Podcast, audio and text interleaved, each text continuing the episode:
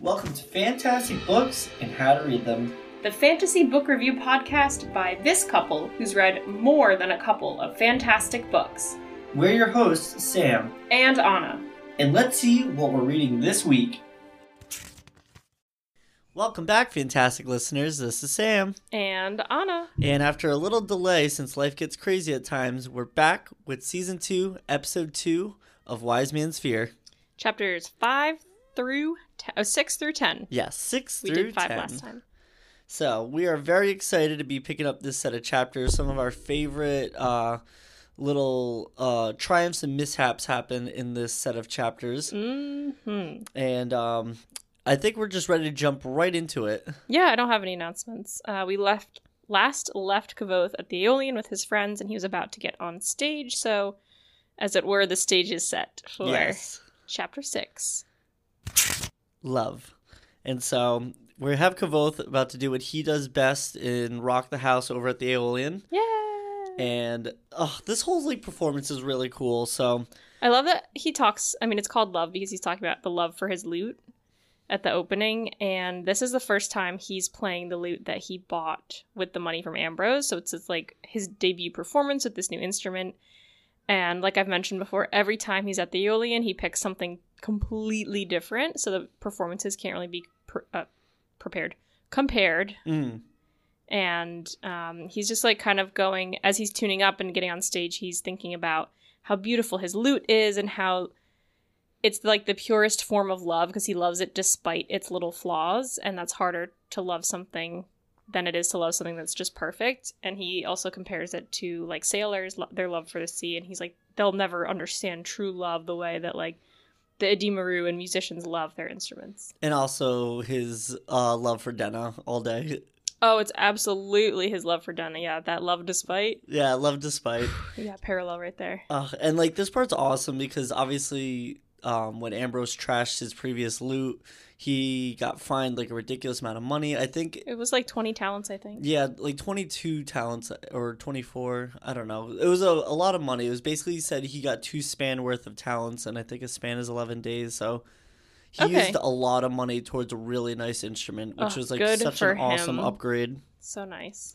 And so there's a really cool part with this performance that is brilliant on so many levels, like musically and just the way it's written is really cool. And also, I kind of like this because um, in the previous chapter where Kvothe meets Lord Kellen, Denna's new man, Oh, yeah, he kind of poo poos Kvothe's.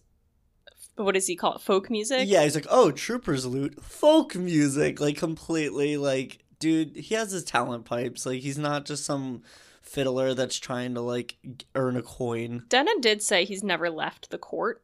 So I think that had to play into it, but Yeah. he was just being kind of rude. Yeah, d- definitely being a dum dum. Which I'm not sure if Kvothe had planned this performance because we never know what he's planning or thinking about his music, but he basically plays a joke with the music and it's like only true musicians will understand it. So I'm wondering if that was kind of the impetus for him to play these songs in the way that he does because he wants to thumb his nose at Kellen. I think it definitely is, and I have a feeling he kind of just decided to do this on the spot. Like it wasn't pre-planned very well because it even says like uh, the song was Bellwether. Um, it's truly like folk music. hmm Yeah, it's such a it's an old old song.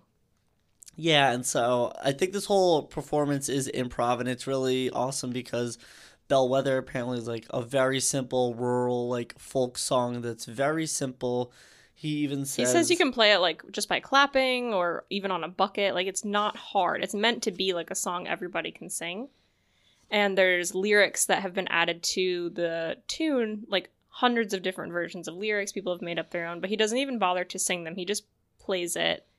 And the way that he plays it, he's hamming it up so much in terms of like how hard he's making this song look. So it'd be like, you know, like hot cross buns, that song everyone learns on, the, recorder. Yes, But like if you're playing it in the style of like a master like concert pianist and like getting so into the music and concentrating and sweating and like look like you're really really struggling and focused and in the zone for something as that. literally as simple as hot cross buns or like Twinkle Twinkle Little Star. But like imagine somebody on like a flute or like an oboe or like whatever and like hardcore like dead ass serious like playing hot cross buns. like that's so I good. think it'd be so like in a concert hall too. Yeah. Like not even by yourself. Oh my god. I think that is literally the perfect comparison. Good job on it. Thanks. Like, I pulled that out of nowhere. oh my god. And that's the funny thing. So you know, Kvothe is like going ham on this. He is hot cross bunning it so hard. and you know he's he's like strained like you were saying he's sweating and he like ends with a flourish and like half the audience is stoked they're like stomping and cheering and clapping Like, like knee slapping, laughing, like doubled over. They think it's so funny. yeah And the other half is clapping and then they start to like look accusingly at the people who are laughing like as like if how they're dare you? Yeah this this is a house of music. How could you disrespect someone like that? But they don't realize that they're the like the nobility right now is the butt of the joke. the butt of the yeah and Kvothe doesn't even let the audience like get that long to kind of look at each other and go like what's going on? Because he jumps right into the next yeah song. he like strums a note and like pulls his hand up like like oh- oh no no i'm not done Yeah, I'm not done, not by half. And so I love this part too. I say I love every part, but this book's just great, so I love everything in it. But um he starts to play this difficult song yeah, it's by Illien, so tin to tornin we Yes. struggled saying this so hard pronunciation. I was about to butcher it, well so i'm not saying it again Tintintorin. I see I can't. It's so it's so difficult. I think that's the point because it's such a difficult song Yeah. But even Kvothe Mm. says his father would make him play Tin to Tornin when he was learning lute and was getting a little too like uppity and thinking he was this great musician. His father would humble him by making him play this really difficult song. And what does he say? It's like the best song. it's the for... finest song for 15 fingers. Yeah, which makes me think of remember the movie Gattaca? There's the pianist who is genetically engineered to have 12 fingers and there's a song Oh, only he can play. And like that's his specialty. So, Very cool. I- Also, you and the comparisons tonight. I don't know. Killing it. Tapped in. tapped in. So we have um, one of Illien's really uh, obscure and difficult songs, and we have Kvothe, uh, you know, playing the song flawlessly, but he then appears to be like fidgety and then almost bored and He yawns. yeah, he like gets he- up out of his chair and looks like something's making him uncomfortable and like sits back down. yeah, like almost as if the song's inconveniencing him because Like as if he's done it so many times. Like ugh. yeah, like it's a hat. trifle. Yeah, like it's nothing. Even though this is like such a difficult song, which is like masterfully done because you're acting and you're playing and you're not making any mistakes. And you're also gauging like the audience and not laughing because you know but you're like creating this giant charade for them. And he gets to the end and he what doesn't even like he doesn't make one mistake and then doesn't even give it really that great of like a flourish of an ending just kind Yeah. of stops playing Literally, no crescendo, no flourish, no bow, nothing. Cracked his knuckles distractedly, leaned forward, and put his lute back in the case. Just like, yeah, whatever. Which we didn't mention, but the lute case, he said he spent all his money on the lute and could not afford a case. Yeah, so. So he's got like socks and extra bits of padding in there to try and like hold it in place, but he's looking a little shabby, I think. Oh yeah, I think it's literally the equivalent of like putting a diamond in a sock and carrying it around like this is my treasure. This is my terrible case for it. But you know, it's classic Kvothe. He he's always a day late, dollar short, and can't afford everything he needs. But yeah. Well, he know. takes care of Auri and stuff too. So. yeah, I mean, poverty causes him to rise to action. So, um, yeah, and so you know, he finishes his performance, and all the musicians are like geeking out, like clapping and just like hollering because they're like, "I can't believe he just did that." Yeah, like it was such an uh, insane performance. And so um, Marie like rushes up to greet Kvothe and like walks him back to the table, and she's like shaking his hand and clapping him on the back. Oh, I love at this point Monet's like, "Oh, you're like a tiny little king in here." yes, It's so funny because Monet's never been, and um, yeah, Marie's. It's Marie, Wilem, Simmon, uh, Monet, and then Stanchion comes over too to the table. right. And so um, Stanchion was like that. You know, wasn't probably the most uh, wise thing to do among the nobility, Right. and so Wilem and Simmon were even kind of confused as well. They're like, "Yeah, the Usually you get like a bigger reaction or like a better applause and they they're not really understanding. yeah." They're like, "Oh, uh, the the reaction to the performance seems mixed. Like, what's going on?" And so uh, Marie kind of spells it out for everybody. She's like, "Oh, we took like the simplest song that like anyone who's a musician could play with like their eyes closed. It made it look like he was like spinning gold and like making it the most amazing song he's ever played. hmm Meanwhile, obviously taking like literally one of the most difficult songs ever written looked like it was something like a child could like write and play. Like it was nothing. Yeah, so he switched the two. And I think at that point someone makes that bad joke about like he played the joke on the lute because they're like you shouldn't have played a joke on the nobility because they're the ones who pay. Right. You should have thought about that especially because you don't have a patron, which surprises Marie mm-hmm. because she thought Kvothe had a patron by now. But he's kind of like, you know, Ambrose has ruined my prospects so much. I think seeing Denna with Kellen kind of finally pushed him to this little performance and like who cares at this point? He knows he's not going to get a patron. Yeah. So he may as well just have fun.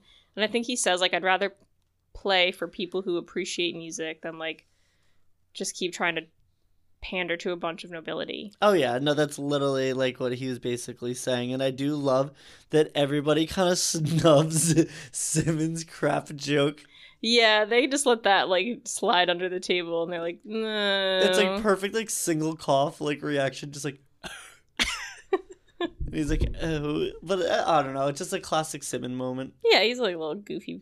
He is, and so, um, Min- uh, not Monet, Marie does say a really cool uh part in this where she was like, he was a real performer. He played the audience, no pun intended. Um, and that was like masterfully done. It's the cleverest thing anybody's done here in a while.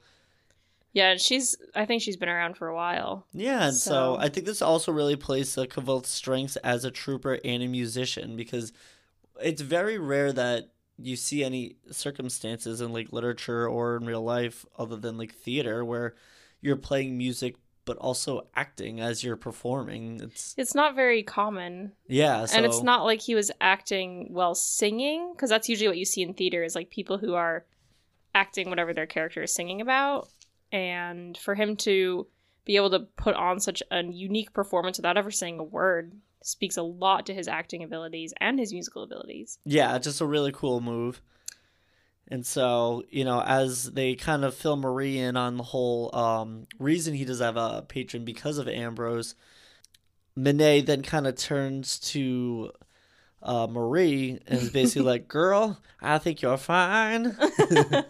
but it's i mean like, i think he just uses what i think is the most straightforward but like actually pretty good pickup line of like i think what does he say? You intrigue me. Yes, like there's no other reason to use a line on someone besides just being like i think you are you seem interesting. Like he has no like i think you're beautiful or like oh i love like specific things about you because he doesn't know her so he's yeah. just like other than the music she's played, right so he's just like i'm intrigued by you let's have a drink yeah. And, and so i think that's a great way to start something she's like, "Well, I got to make my rounds. Come find me in like two hours, and then we'll hang out."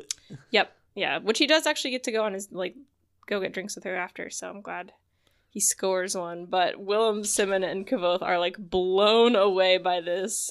Did Yes. not believe that Mene would ever be able to ask Marie out because like I think they say he's like at least ten years older than her, maybe more, and he always looks like disheveled and crumpled. and he's like grayed and like grizzly haired and beard and like just kind of a mess. And Marie's I think they don't I don't know if they describe her as like I mean, she's feminine, but like you know, she's like a large. She's a large woman. she's really like- I think she's pretty tall. yeah, and she's like strong and confident and sure of herself. And, Yeah, she's very like, as you just said, strong and confident. Yeah, so I don't know why I was gonna say the exact same thing. strong, confident. Yeah, she's also confident and strong. But did you say she's sure of herself? One would say she also is sure of herself. but Yeah. yeah. anyway, Marie's got it going on. So, uh, Wilem and Simmon are just like dumbstruck and look at uh, Monet all flabbergasted and like, what the hell was that? and I just love this moment because like, you know, Monet always is trying to be like the dutiful mentor and like trying to teach them because he's been at the university forever and like finally he has his moment of like real life application of being more than just kind of like book smart.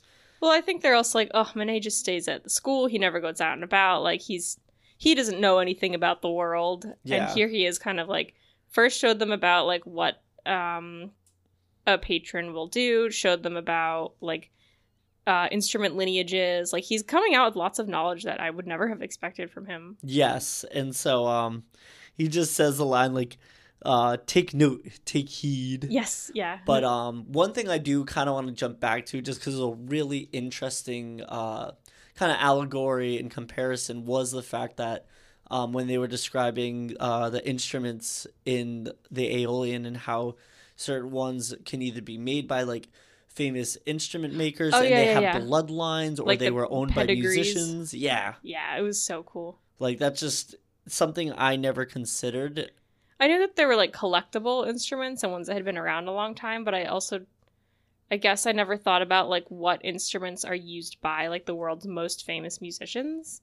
Yeah, like I always thought about it when I first read this kind of like classic electric guitars and like, you know, in a rock and roll sense, like I think I thought of stringed instruments because Kvothe plays the lute and I played violin, so my mind went to like that. And I think I just thought that there are like collectible old ones, and then like the top notch musicians probably get like custom made ones. But I'm wondering if there's like something to be said about like the aging of the wood as long as like something's maintained over time, it could get better and better. yeah, Like wine. better with age. But um yeah, just it was a really cool concept and I'm glad they included that in the chapter, especially with um Kvothe kind of defending the fact that he like went all out with a really nice new lute. Yeah, I'm glad he got a new lute Yeah, He deserved it. uh, he does. Um, but I think the night just kind of like goes on, and they're you know gossiping, playing cards, drinking, and eventually, um, the truth kind of comes out with um, how Kvothe orders Soutons Yep. over um, other kinds of drinks in order to another thing Monet knows about. yeah. It, yeah, worldly. Benet actually is very worldly for somebody who's not uh, leaving the university too often. Right, but yeah, they're um, Kvothe orders a Soutton. Monet goes, "Oh, I haven't heard anyone order that in a while," and orders one as well. And so he explains the whole process of like Kvothe orders something that he's prearranged with the bar so that they know that he's just actually ordering water. Whoever offers to buy him the drink pays for a water essentially, which is free, and then Kvothe splits the cost with the bar and the It was barman. like the bar and the house. yeah, and Monet's like, "You're getting ripped off." Yeah, so I'm glad he kind of uh, teaches him some diligent negotiation at that point. I think that's cool. But it's so funny because uh, Simmons like, but I've ordered the Greysdale mead. Yeah, because that was like another code name for like a Soutton, and they're like, well, not everybody can get away with like ordering that. Yeah, like it has to be kind of a range. Like you got to be in the know, and they've got to know who you are for it to work. right. But I think Kvothe um, didn't get any gifts from nobility at this point because he, you know, made fun of all of them essentially. But he does get a good amount of people buying him drinks, like mostly musicians. So he Yeah. does get some money from the Soutton arrangement tonight. But- Yeah, he does uh, rack up a, a good tab. But um, I was just scra- scanning through the book, and I do love this whole part where um, um, they're just kind of talking about his ongoing feud with Ambrose, and Kvothe's like, "No, I'm done with Ambrose. Like, you know, tit for tat. We're done. We're even." And then um, Simmons. Simmons like, "Oh, when you dropped that pound of rancid butter down his chimney," and he's like, "Shut up!" I just love the like the, the, whole idea of Kvothe, like, because we're with him for most of the like narration of his Yeah. story, but there's clearly like times he's doing other things. So the fact that like one of the things he left out is that he was sneaking around, like gathering up old rotten butter and like putting it down Ambrose's chimney in the middle of the night. yes, all like, hey, like it's just so good. Just so that makes me laugh. So, you know, they're sort of done with their feud, but not really. Mm. So nothing big enough to really start stoking the fire of their feud right now. No, but as we do see coming up soon, it has not ended. No. And so towards the end of the evening at the Eolian, um uh Kvothe kind of cashes out his tab and he He gets a couple of talents, right? total? Yeah, he does. He gets like a talent and a half, which is great cuz He still does not have enough. no, but it puts him up to 3 talents even in his wallet. So with admissions coming up, it's definitely It's better than nothing. Better than nothing, but like I said, it is still not enough. And he also gets a couple bottles of Braden beer, Yes. which I don't know if he has a plan for these or if the bar was just trying to like get rid of them. But both Will and Sim are like, ugh, that's the worst kind of drink. I think Wilem says it's closer to bread than beer, so it's like it's really low quality. And Kvothe tries to defend it, saying it's full of trace nutrients. yeah. and that um, pregnant women in the like outer countries drink it. And Wilem is like, Kvothe, it's okay if you're a pregnant Yiddish woman. We're still your friend. yes. Uh, it's like really nice dry humor from Wilem. yeah, um, because he he does have like very few lines, but they're usually pretty funny actually. Mm, I agree. And I feel like when sometimes we, we would listen to that audiobook, Wilem gets translated off very poorly. Where he almost comes off like aggressive and like yeah, he's like pushy and like sarcastic at the point of being rude, not like a dry humor funny.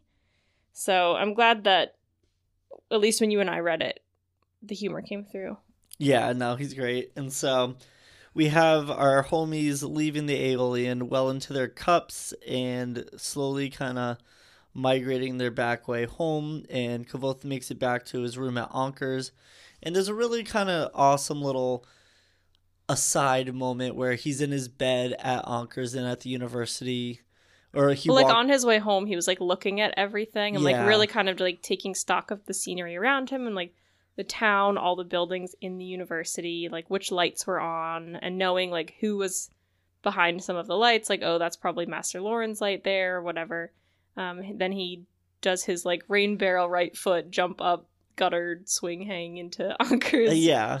And yeah, he has that little aside you were saying. Yeah, where he like feels like he's home for the first time in his life and he's really kind of taken up roots and he wonders like, you know, what would his father think of him? Like they're the Edema Ruh, like the wandering, you know, traveling types and so for him to kind of settle in somewhere so against his uh ingrained nature so to speak. So it's just kind of a leaves you in a pondering sense at the end of that chapter which I really enjoy. Chapter 7 Admissions. Oh boy. Oh, we're in for a doozy. Yep. so the next morning, uh, Kvothe, slightly more than hungover, Emerges. emerges, kind of like cue that scene in SpongeBob the movie where he uh, has way too many triple gooberberry sunrises and is just completely hungover and like gross faced. I've never seen that movie. Ah, you're missing out. It is wonderful. Sorry. but we have Kvothe, you know, making his way down to Ankers. Yeah, he goes down to the tap room. I think he's trying to get uh just get his day started. And as he's looking around and kind of thinking about like admissions, um, he his thoughts are interrupted by he hears Anker's voice going, "That's Kvothe over there." And literally the most out of place, like beautiful woman is like at the bar. In like a ball gown, it sounds Yeah, like. she's like in a maroon gown with With like long gloves. long like dinner gloves. Yeah, very fancy. which we realize later is because of the uh, plum bob that he's about to be dosed with. right. but- um, but When I was reading the description of this character, I literally thought of somebody who was trying to look inconspicuous but was like sticking out like a sore thumb. And it literally reminded me of like somebody literally dressed as like Carmen Sandiego trying to act like aloof at the bar. Like it just seemed like ridiculous to me. yeah, it does not make a whole lot of sense for her scenery. No, and so you know she approaches Kvothe and she's like, "Are you the one that broke uh, Ambrose Jakis's arm?" And he says yes, of "Yeah." course. He's all like stoked. He's like, "Yeah, dude." yeah, so she's like, "All right, I'm going to buy us drinks to celebrate that," which is like just a Already a red flag. weird in- inter- encounter. Like, no introduction of her name, not saying who she is, not saying why she's really here. But she goes and gets, um, and he orders the Graysdale meat, I think. So he gets a water essentially. Yeah. And she brings him back. They toast. She says some like rude things about Ambrose, I think, like to in her toast, like to his everlasting Demise. demise, or whatever. And they take their drink, and all of a sudden she just like breaks down crying and speaking in Modegan, and Kvothe does not know what's going on. Yeah, and she like takes off. She just runs out of there. And then like so confused, everyone in the tap room's like looking at him, trying to figure out what happened, and he goes, She went crazy on her own. I didn't do anything. Which I think is a good throwaway response that I want to say for later in my life for one situation or another. I Are you, it, are you expecting me to go crazy on my own? no, not you, but like if I get a weird reaction for somebody, or like if ever a patient is acting funny, I'll be like, they went crazy on their own. I don't know. I don't know. I didn't up. have anything to do with it. Which, like, for once in his life, Kvothe didn't have anything to do with it. Yeah, He's always causing trouble. But, um, yeah, he. I think he finishes his drink, Mhm. which I'm still unclear on if the plum bob is in the drink or on the cup. I think it's in the water, Okay. or maybe she laced the cup. I don't know. Like she must have been like really sneaky to. she would have to be really sneaky. Maybe she just like wiped her thumb on the rim of the cup oh, like lid. maybe it was already on the gloves? Yeah, and she just kind of. of. Because, yeah, as we see later, or as we're told later, this plum bob the is given is absorbable through the skin. So I assumed he absorbed it off the cup. Yeah. And I so bet it was on her gloves. That makes sense. But anyway, yeah, he um makes decides to make his way to admissions. And the first thing he does is he buys a meat pie. And at first, I didn't really think much about it. I was like, oh, that's kind of weird, but I didn't necessarily attribute it to that he was acting uncharacteristically to himself. But then right after, he then buys like honeyed almonds. I'm like, whoa, whoa, whoa. Wait a minute here. Our dude pinches every penny, and what's he also doing? refused to get lunch with Fela pretty recently when they pulled their admissions tiles because he was like, I can get food for free. I can't afford to buy any food out. And like, sure, he got a little bit of money last night at the Eolian, but definitely not enough to warrant buying honeyed almonds and a pie for someone who is like, as you said, pinching every single penny. So this is kind of like the first warning flare. Things are not going well with Kvothe. No, our boy is definitely not acting normal. And he uh But it's like subtle enough where you might not notice it. no, exactly.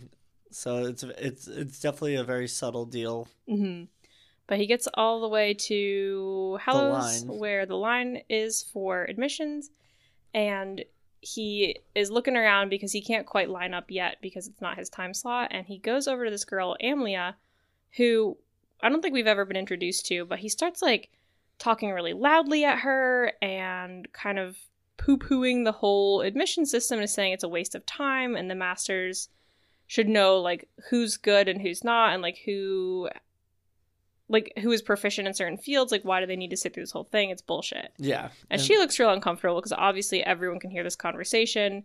She does not want to be dragged down with Kvothe. she knows who he is at the beginning. So his reputation is preceding him and she is like just kind of standing there awkwardly nodding and not really saying much. So you know she's uncomfortable. Yeah, I feel bad because she's literally just a byproduct of Kvothe's like presence right now, and Mhm. he's just untethered, and Yeah. he doesn't even realize it. it's it's not going well And so, who makes his uh, appearance in the courtyard? oh of course it's ambrose Oh, and then um, it even says like the second he sees him, his blood begins to boil. He just like starts yelling like, "Oh, you're like the cherry on the top of this shitty day, Ambrose." Like he's not being quiet about it at all. Ambrose, your presence is the horseshit frosting on this horseshit cake that is admissions. And oddly enough, Ambrose does not rise to the bait like Yeah. he usually does. He's like, "Oh, nice to see you, Kvothe. Glad to see you're here." Or, Yeah, Like he's clearly knows something's up. Um and Kvothe Kvothe- just keeps going oh, he's in on. on Ambrose. He's like, "Oh, I saw one of your lady loves this morning. I had to console her, probably because she saw you naked once. And it caused her some emotional trauma. Right. And like poor Emily is like caught in the middle until Ambrose excuses her and she like books it out of there because she is not enjoying this conversation. And I think the the um conversation just is escalating on Kvothe's end, but not really on Ambrose's end. And Kvothe puts another almond in his mouth and spits it out. And Ambrose is like, "Oh, don't like the taste of plums." And how would he know that unless he's behind it all? So Kvothe somehow puts two and two together in his altered state of mind and runs out of there. Yeah, he straight up sprints. And so I do love what happens next. Uh Kvothe runs to find Simmon and he's banging and like smashing on his door. He's like, Simmon! Open up! Open up! And it, it's literally not even Simmon's door. I know. Simmon pops his head out like two doors down and is like, "Come on, get in here. What are you doing?" Kvothe is like, I think Ambrose drugged me. Uh, something's not right in my head. And he and- keeps spitting out on the floor, like spitting.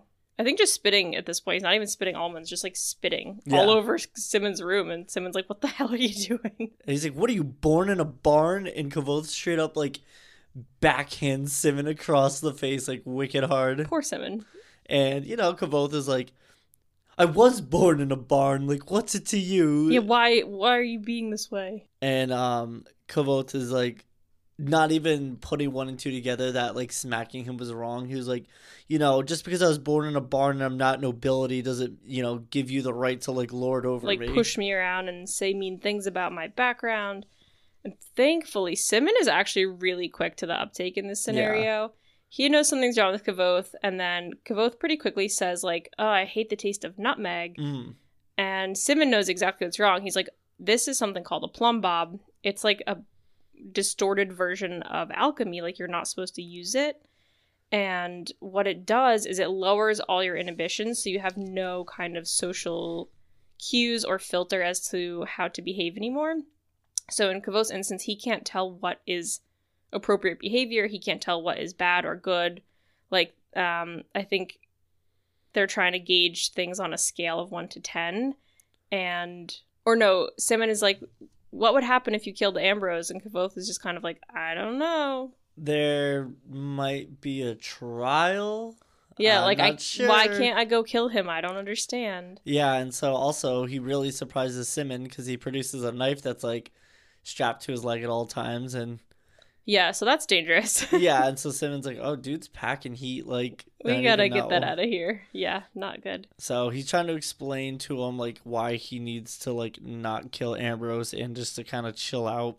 So I think they decide that he has to sit in Simmon's room, and Simmon has to be his gauge for him as to like what is okay to do and what's not. But he mm. also has to, if something's really bad, he has to say it three times.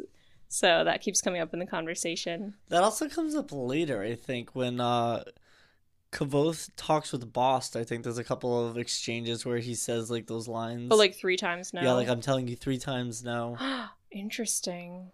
Yeah, I, I, mean hadn't like noticed that. I think you're right. threes and sevens are obviously like big numbers in like uh Everything. everything, but Yeah, in all of Western literature. and that's the magic number. But no one's saying ten times. Either way, though, um, uh, Simmons is kind of trying to coach Kvothe through like what not to do, and Kvothe gets concerned though because he has to go to admissions, and Yeah. Simmon is like, absolutely not. That's Yeah. like the last thing you should do. It's a very delicate social situation, as we know. Kvothe has already ruin it. had difficulty in admissions. He's gonna ruin it. He's on the bad side of some of the masters, so like Simmon puts his foot down, thank God, and is adamant that no, Kvothe cannot go to admissions. and so then Kvothe's like, "All right, go get Fela," and he's like, "Oh, absolutely not." Yeah, no, that's also a bad decision. And he's like, no, no, like she offered to uh, trade admission times with me. Uh, she has a later time slot. Like, go get her. So Simmon runs off, very quickly returns with Fela, somehow during which point Kvothe took his shirt off he was because warm. he was warm and didn't want to open the window.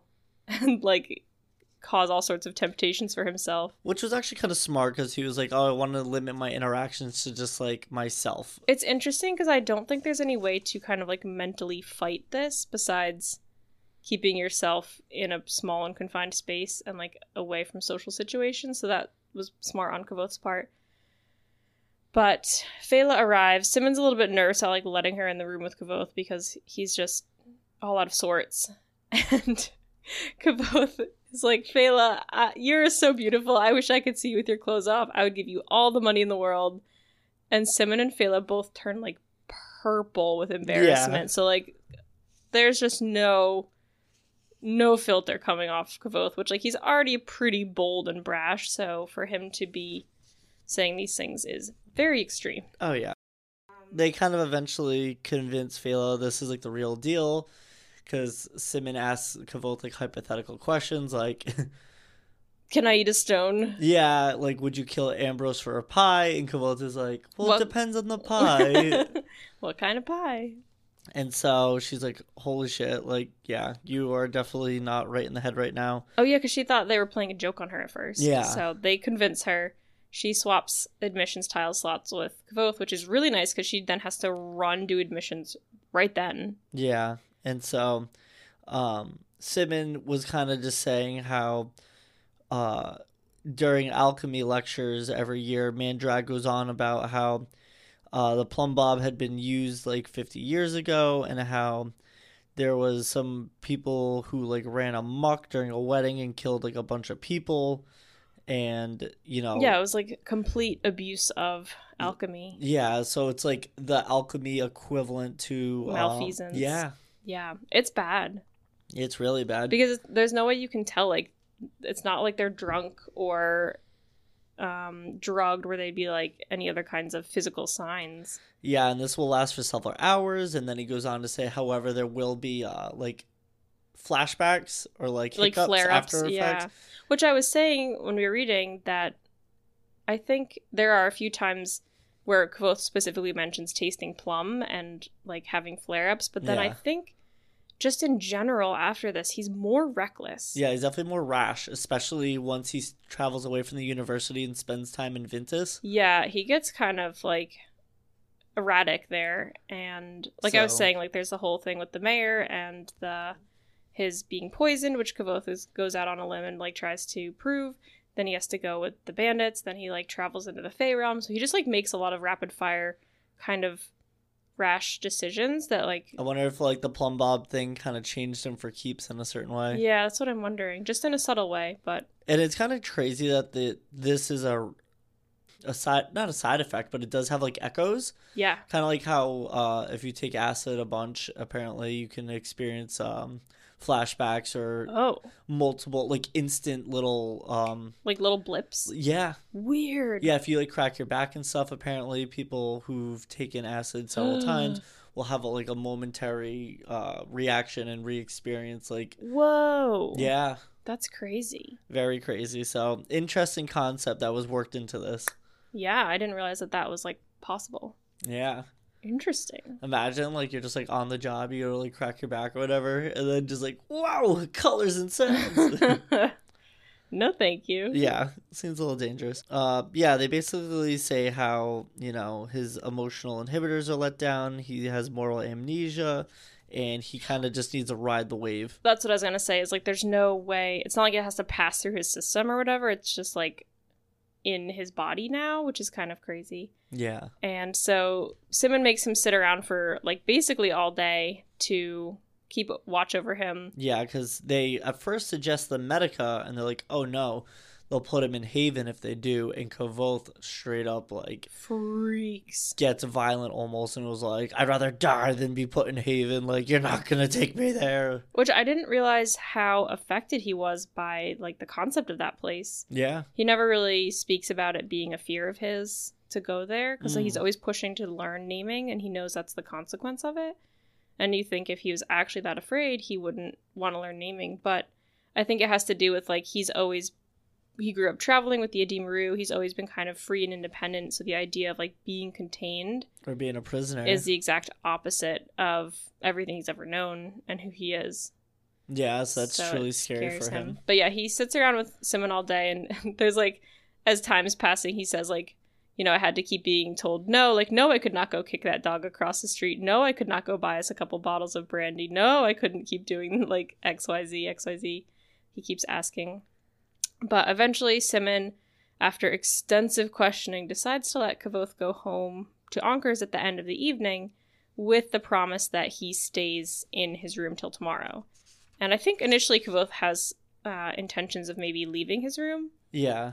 but when he's by himself, what he starts to notice is that like he's kind of at the mercy of his own emotions at this point. Like he's coming down off of this weird like trip essentially, and his mind is thinking about all of these emotions he had, uh, these emotional memories he had of his family, and he says, you know, I thought about that time with Chandrian and with Haliax and Cinder so often that that's not the worst memory.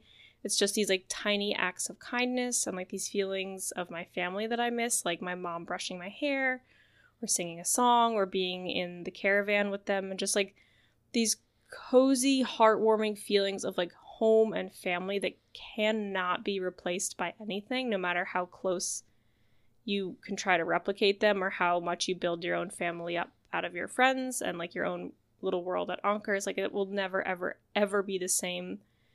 And it got taken away from him at such a young age when he like wasn't pre- mentally prepared to lose everything that he just buried that deep down inside and hadn't really like brought those emotions back out again, like reminiscing essentially.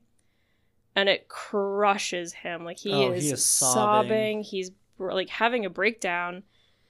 And somehow Auri appears. Yeah, and like I didn't know if this was like r- she's actually there, but it, it's I'm written pretty almost sure as if she's like actually there. she's part of like a fever dream almost like because she somehow like finds Kvothe she's like at his window and Yeah, she doesn't. I don't think she knows where he lives or how to find him or that he even needed her, but she just is there. Which yeah speaks, like, just opens up so many questions as to, like, her abilities and her connection with Kvothe and who she is as a character. right and she was like it's you know she doesn't realize why he's upset or like what's happened to him and she's like oh you should have come to me if you were upset you know there's those days where you feel like your heart's made of stone and it's just too heavy to bear and she's like don't worry like i'm here and Kvothe is just like sobbing and so upset I think she, like, can kind of intuitively understand why he's upset. Yeah. And she's like, It's okay, you can say it. And it uh like that part this part literally gets me so like emotional, but like Aw. Where he says like out loud, like, I'm never gonna see her again and he's like talking about his mother and like Because he just has this little story of, like, she said I used to sing with her as a baby. Yeah. and like it wasn't even that much of a song it was just this like little hum we would echo to each other back and forth for years and like that's his probably his first memory and it's gone It is, and it's just uh it's so heartbreaking and so the chapter ends with Auri um consoling and like soothing Kvothe through like this horrible uh emotional roller coaster due to the plum bob. yep um which um, we've mentioned in slow regard of silent things like she's preparing for assumably Kvothe to come and like weather some kind of storm with her so i think it's important she has this moment where she's like there for him emotionally too Absolutely. Chapter 8 Questions. And so, um, Kvothe is slowly kind of um, making his way through the after effects of the plum bob drugging, and mm-hmm. I feel so bad. Like, this guy can't catch a break with this stuff. Like, he tries to do a little bit of piecework in the fishery, and he, like, for no reason just starts um, breaking into like sobbing fits and he can't concentrate and can't like maintain an alar to do any sympathy. Ugh, it sucks because it's not only like oh you can't even focus on studying but like you can't even get through some fishery work which would get you some money for tuitions like you can't do really anything yeah, he tried to like sneak into the archives and he was like in the tunnels and had like a plum bob panic attack and was like, nope. Yeah, so I think what he ends up doing is just basically feigning sickness for a few days and sitting in his room Yeah, and, and, just slowly emerges. Um, and it's very like very kind when he finally comes down. Anker is like, "Oh, are you feeling better? Here, let me make you some breakfast." And Kvothe is like, "No, I've got to run. I've got admissions." And so Anker is like, "All the more reason to have breakfast." Yeah, like really just Makes him like eggs and toast and hash and like all sorts of like a really hearty meal. Mm, Uh, because well, because he cares for Kvothe, but also because the like uh, what does he call it? The ice the iceless. iceless, which is like a refrigerator, and I've brought this up like 10 times already, but it's like the equivalent of a refrigerator using sympathy or using um, sygaldry is broken, and Kvothe is like, oh, I'll take a look at it. And I love what Anker says. He's like, you know, you can't fix it anymore that's already broken, so take a look. Yeah. Get back here. And Kvothe fixes it super easily. It was just um, some of the runes had been like Worn away. worn away or like uh, had a mark through them. So he just redoes them, fixes it in a second, and tells Anker he's going to need to cash out his tab from all his Greysdale meads because it is tuition day. And Ankers gives him like an extra talent because he fixed the iceless. So it's just like, Homies. yeah, he's got his back. He really cares for Kvothe. Yeah, so Kvothe's going into admissions with four talents, which all all in all a precarious position to be in, but not like horrendous. Yeah, he's had he's had it worse. Yep. And so as he's making his way to the university, he heads towards the fishery, and who does he run into? Master Elodin. Oh yes. And there's always something that's certain when you run into Master Elodin. It's always gonna be something weird and exciting. Yeah, so Kvothe tries to ask him a question. He's kind of abrasive about like statistically speaking, sure you can ask me a question, Yeah. which is a little bit rude, but like whatever. Kvothe has already pushed this guy's buttons several times and they just go at it regularly. Yeah. So Kvothe confronts him about why he's not in The naming class. the naming class, yeah, which Fela told him about. Because it's like he sponsored him to Re'lar. Like, why aren't you teaching me, bro? Yeah. And Elodin is like, "Look, you're too too clever. You're too impatient and too something else, like too proud." Yeah. Um, so Kvothe is following him, and they're walking into the master's like residence hall. Yeah. And as they're going up the stairs, Hemme comes down, and he is such a dick. Oh yeah, he's like move it half wit to Elodin, and then turns to Kvothe and calls him quarter wit, like just completely like dumb and dumber. But he says something even meaner about like, um, like needing to write instructions for how to not like block up hallways because they're so stupid or something. Oh something. yeah. Like he's just being a jerk, and like he always is. Like this is not new. And Elodin hates him. So as soon as Hemme leaves, they continue up the stairs, and they get to the top of the stairs, and Kvothe is still pushing, and he's like, "Let me prove it to you. Like let me prove you, prove it to you that you can teach me. Like I'm smart enough." So Elodin is like, "Fine, I don't have a key to this door. Unlock it for me." And Kvothe takes out and once again his like thief skills from his Tarbean days takes out a lockpick and with like three tries unlocks the door and i think Elodin is actually pretty impressed at this. Like he was not expecting Yeah. Kvothe to have these this set of skills. So he's kind of like shocked but then continues into the room. And as Kvothe says he never really thought about where Elodin lived but it was not this. It's Yeah. like this grand set of rooms with a four poster bed and it's like lavishly decorated um and all the meanwhile they're still talking and talking. And um I just love that um Elodin is like taking armfuls of robes and like a crystal decanter. He's like piling all these robes on Kvothe for a minute too. And he totally just like throws the decanter in the fireplace and starts um tossing robes on like one at a time and literally starts lighting them on fire and he also i think closes the flue on the chimney Yeah, so the smoke can't leave. And Kvothe's been trying to like ask the right question or something at this point. So Yeah, he's like, he's "Oh, like- whose clothes are we burning?" And Elodin's like, "Not the right question. You should be asking."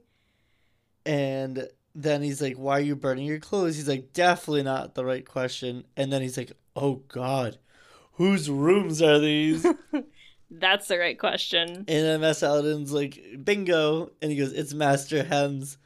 And he's like, why are we burning his clothes? And he's I like, know, like, what kind of trouble are you getting me into? and he's like, because I hate him. but it proves his point completely that like Kvothe doesn't Think use critical through. thinking and like think things through. So like when Elodin didn't have a key to the door, he should have asked like why don't you have access to this place or like where is your key? But instead Kvothe was just like, "Okay." And I think it, it's like y- you need to trust your master, but you also need to know when to like question and push back and like know why you're doing something. And that proves Elodin's point exactly. Yeah, and then Kvothe also kind of pushes it back to him, though. He's like, you sponsored me to Re'lar. Like, take accountability, teach me, like, Like- mold my mind, like, guide me. I think that's when Eladin says like you're too clever by half. Like Yeah. I think he's scared of how powerful Kvothe could be Mm. and doesn't necessarily want to allow that to happen until he learns some humility and control. Yes, and so And that's not something you can teach somebody in a class. And Kvothe doesn't know that because obviously nobody thinks of themselves as, you know, like too proud or too un like uncontrollable. Like he thinks he's fine. But um this scene kind of ends with Elodin being like, You should probably go take a shower before admissions. Like Hemme saw both of us in here and I live here. What's your excuse? yes, and it's just like, oh shit. Yeah, he's he's peculiar, but like he is calculating. Yes, and he also doesn't take shit from anyone, which I love. Yeah, I like that too. Like, I mean, I don't think you should burn somebody's clothes up, but also No. it sounds like he's been enduring Hemme's like bullying for years. So Yeah, and like I don't know. I know we've talked in other episodes how we've compared um Elodin to kind of like a Dumbledore esque kind of character. Mhm. But in this moment, like you can see that it is not the same stake as far as or same case as far as patience. Like if no, you if you insult this guy, you wrong him. he's like- definitely spiteful. yeah.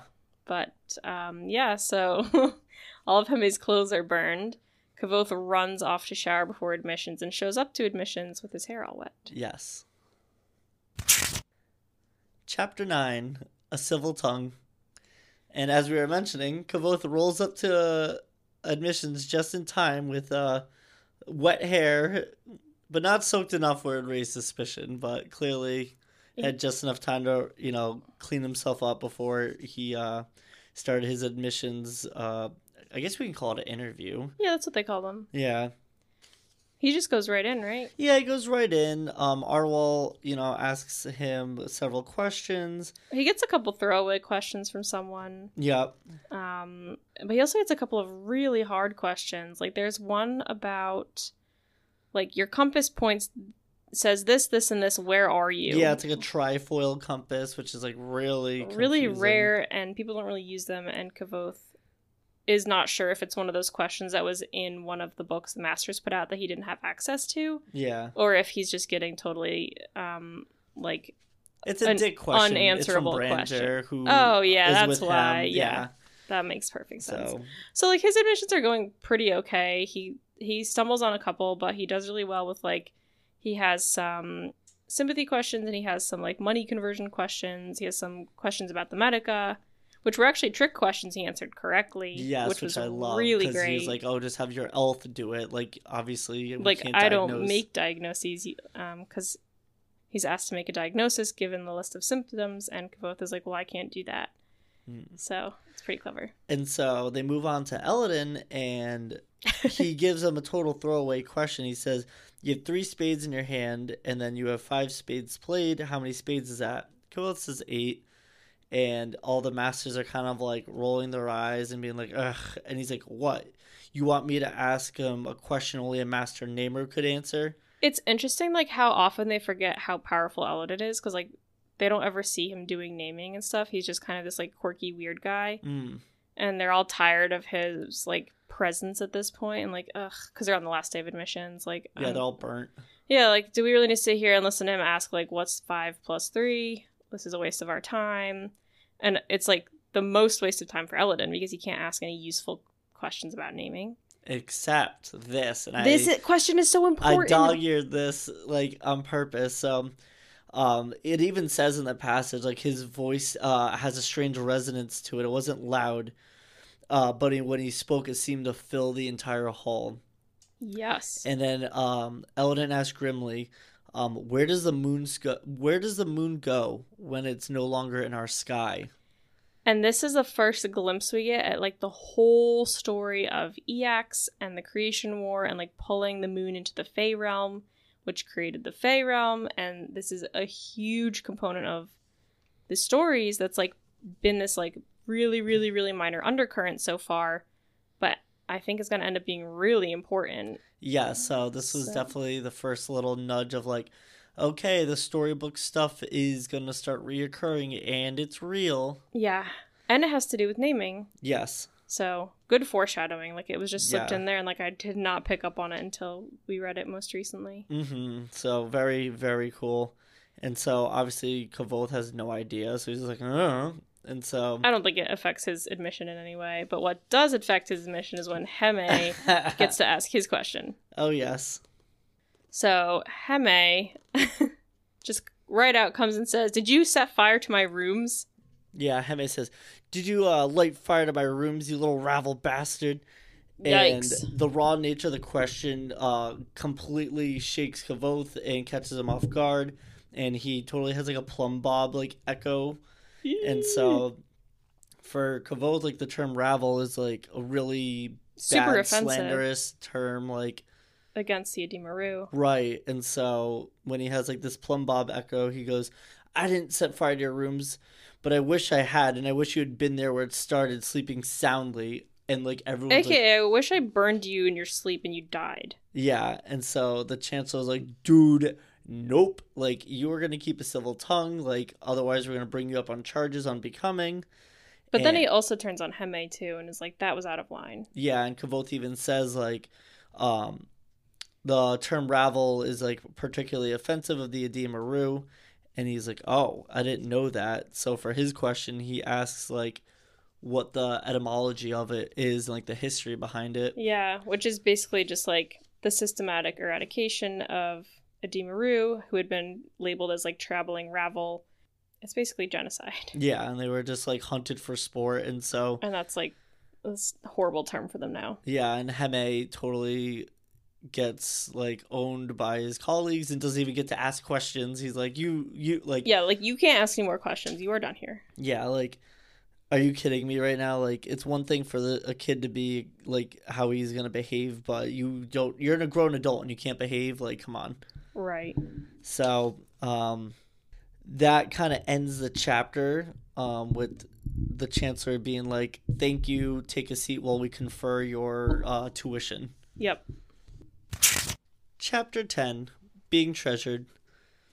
So, Kvothe's uh, tuition was set for 9 talents and 5, which was slightly better than the 10 talents Monet had predicted, but obviously puts him in a precarious situation since he only has about 4 talents to Yeah, it's name. like twice the amount of money he currently has, so he's not doing particularly well. Yeah, and he can't just po- postpone his studies in order to like save money.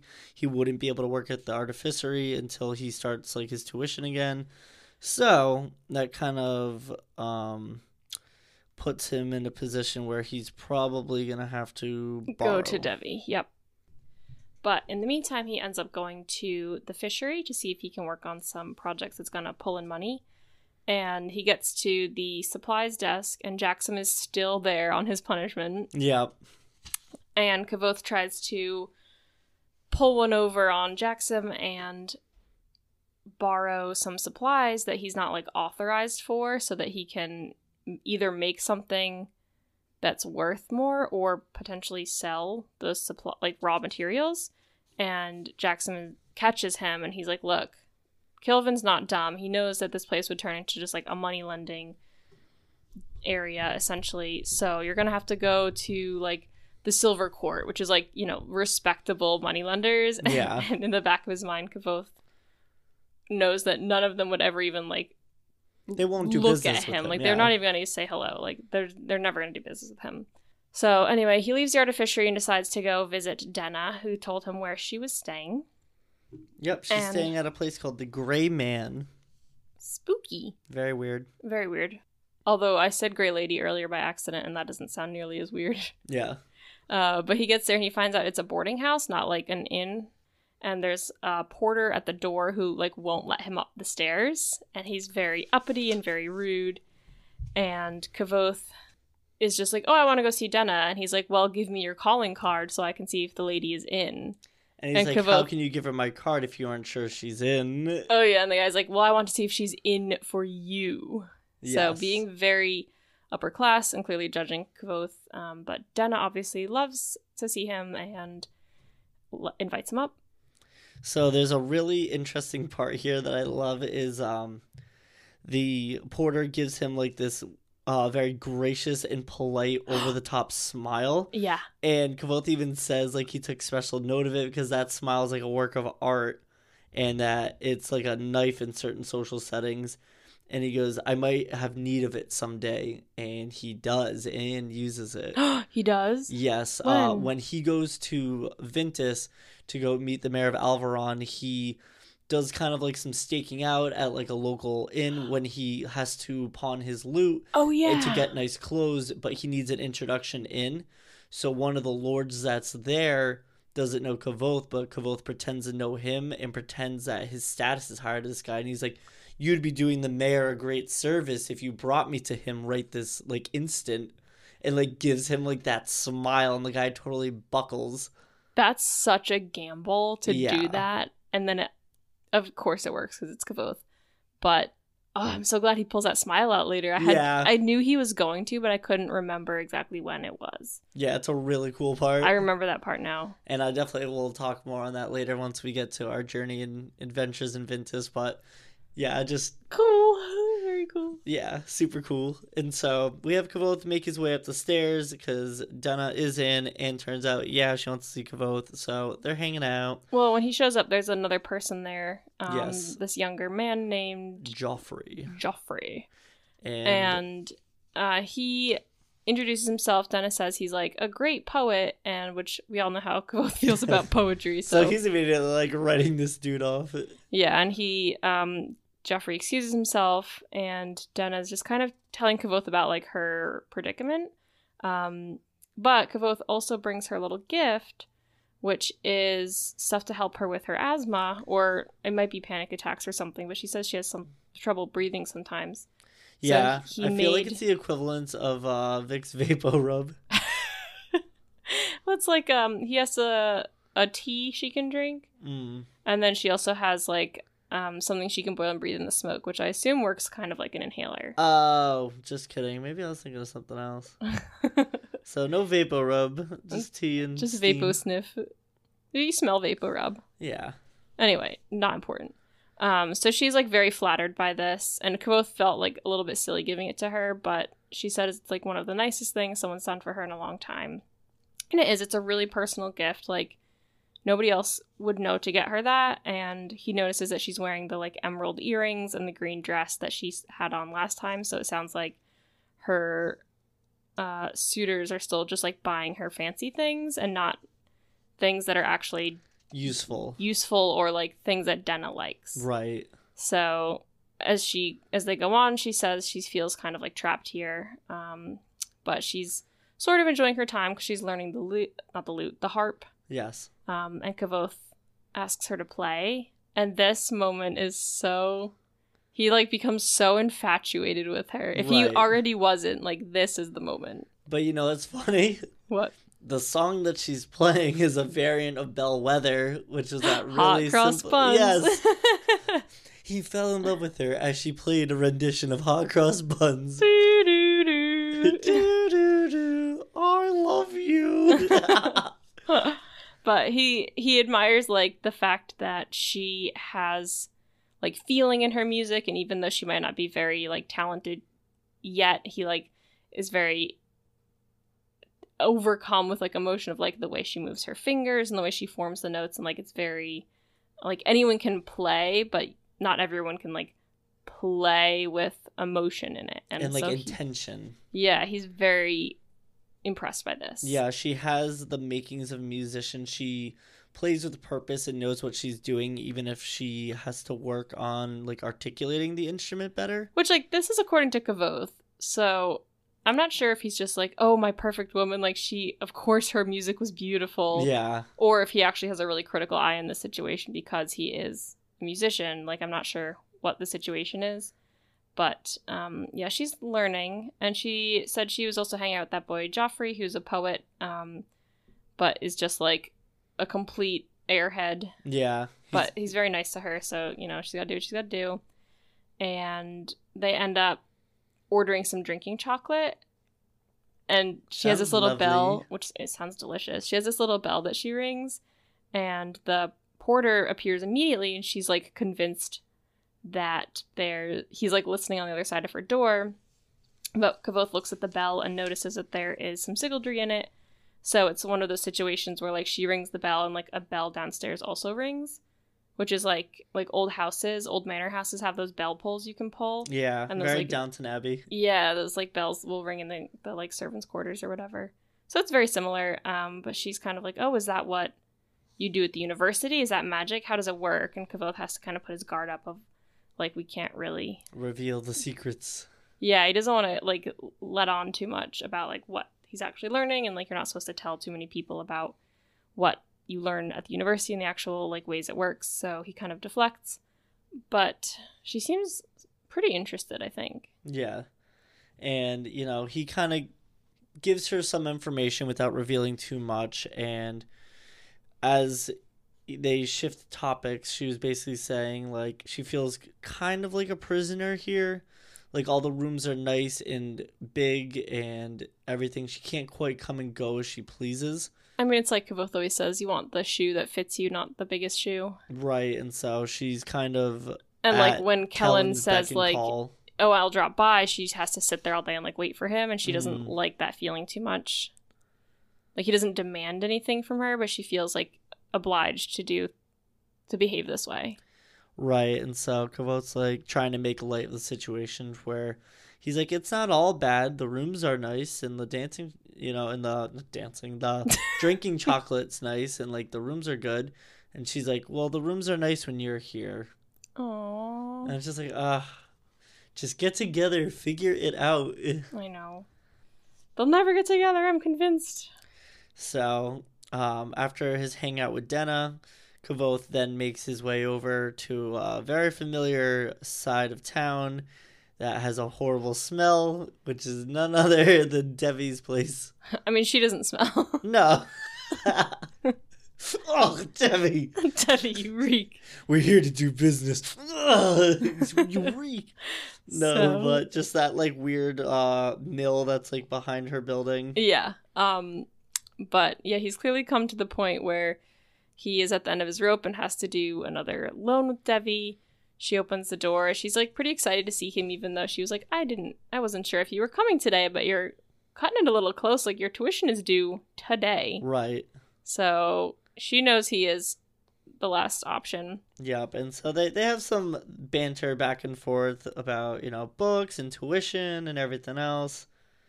Uh, she has a new book on her shelf, which intrigues Kvothe, and she lets him borrow it, which is pretty nice. Yep, it's uh something Which is- by Melcalf. she clearly like settles her debts by taking things from her debtors who like can't afford to pay. So Kvothe knows how she resolves some of her debts. Like she openly was like, "Oh, someone couldn't pay, so I took the book." And he's still worried that like she's going to sell his blood, Yeah, and I don't I think it's just a scare tactic. right. There is a very cool part about this I do love about Devi and just she's very smart and very skilled as a uh, person when it comes to different things at the university when she was a student there and she's like, Oh, so how bad was your tuition? And was like, That's a rather personal question. She's like, We're in business together. I have a right to know. Yeah. And so he tells her like nine and a half. She goes, I thought you were supposed to be all manner of clever. When I was Re'lar, my tuition was never higher than seven. so like what a flex, but yeah, that's really good. I mean, she jokingly is like, "I'm cute as a button too." That's why Mhm. they didn't put it too high, but she's incredibly smart and talented. and apparently had full access to the archives, unlike Kvothe in this current situation. I'm sure also didn't burn a bunch of bridges with and burn some of your master's clothing like Kvothe has done. yes. Um, he wants to do a deal for f- four talents, I believe, and she has Wants changed. six. Yeah, she's changed the terms of her loans. So she's like, "Look, I can't do loans for less than six. I don't know if something happened to her or what, but she's like, I can't keep taking risks for small loans. The risk is the same no matter the size. So I don't deal for less than six talents now. And Kvothe really does not want to do this, tries to barter with her, but she's like, Your tuition's due today. Like, you don't have barter room. You don't have any kind of like haggling. Like, you have to take my deal or nothing. So he I think ends up taking it, but he's like, "What am I supposed to do with this extra money?" And she's like, "I don't know, put it in a bank or." Um, I had this question. She says, like, spend Spend a day in the buckle. what is the buckle? That I have no idea. We're gonna have to look this up. And listeners, if you have any idea and you wanna chime in, reach out to us on either one of our social media platforms on Facebook or Instagram. Please tell me what the buckle is. Yes, it's I do not know. I read it and I just like have been thinking about it. So I don't know if I missed it somewhere. I don't know what it is, but I want to know what the buckle is. But anyway, yeah, Kvothe has to take the six talents, except Devi remembers that last time he was there, he had mentioned he might have way into the archives. And he kind of is like, uh. And she jumps on this and she's like, You do, you do have access to the archives. Like, tell me. I'll buy it from you. Yes. And she offers, I think, 20 talents at first. Yup. And then forty. And then 60? Does she go that high or is it just 40? Just forty. And then she's like, and I'll take you to bed like right now. Yeah, it's wild. Like her hunger to get into the archives is extraordinary. Like 40 talents, that would settle Kvothe for so long. Also, she must have a lot of clients if she has 40 talents on hand. Yeah. That's a lot of money. Which is nuts. It's like almost ten talents away, I think, from a gold royal. Like it's nuts. Ooh. Kvothe is loyal though. He's like, look, it involves a friend. I don't know if she'd be willing. Like, I really can't. I can't do it. And Devi's like, damn you. I think you're telling the truth. Yeah, that's exactly what she says. So uh, he agrees to take the loan instead. Um, gives her his blood, has her seal it up, even though he says he trusts her.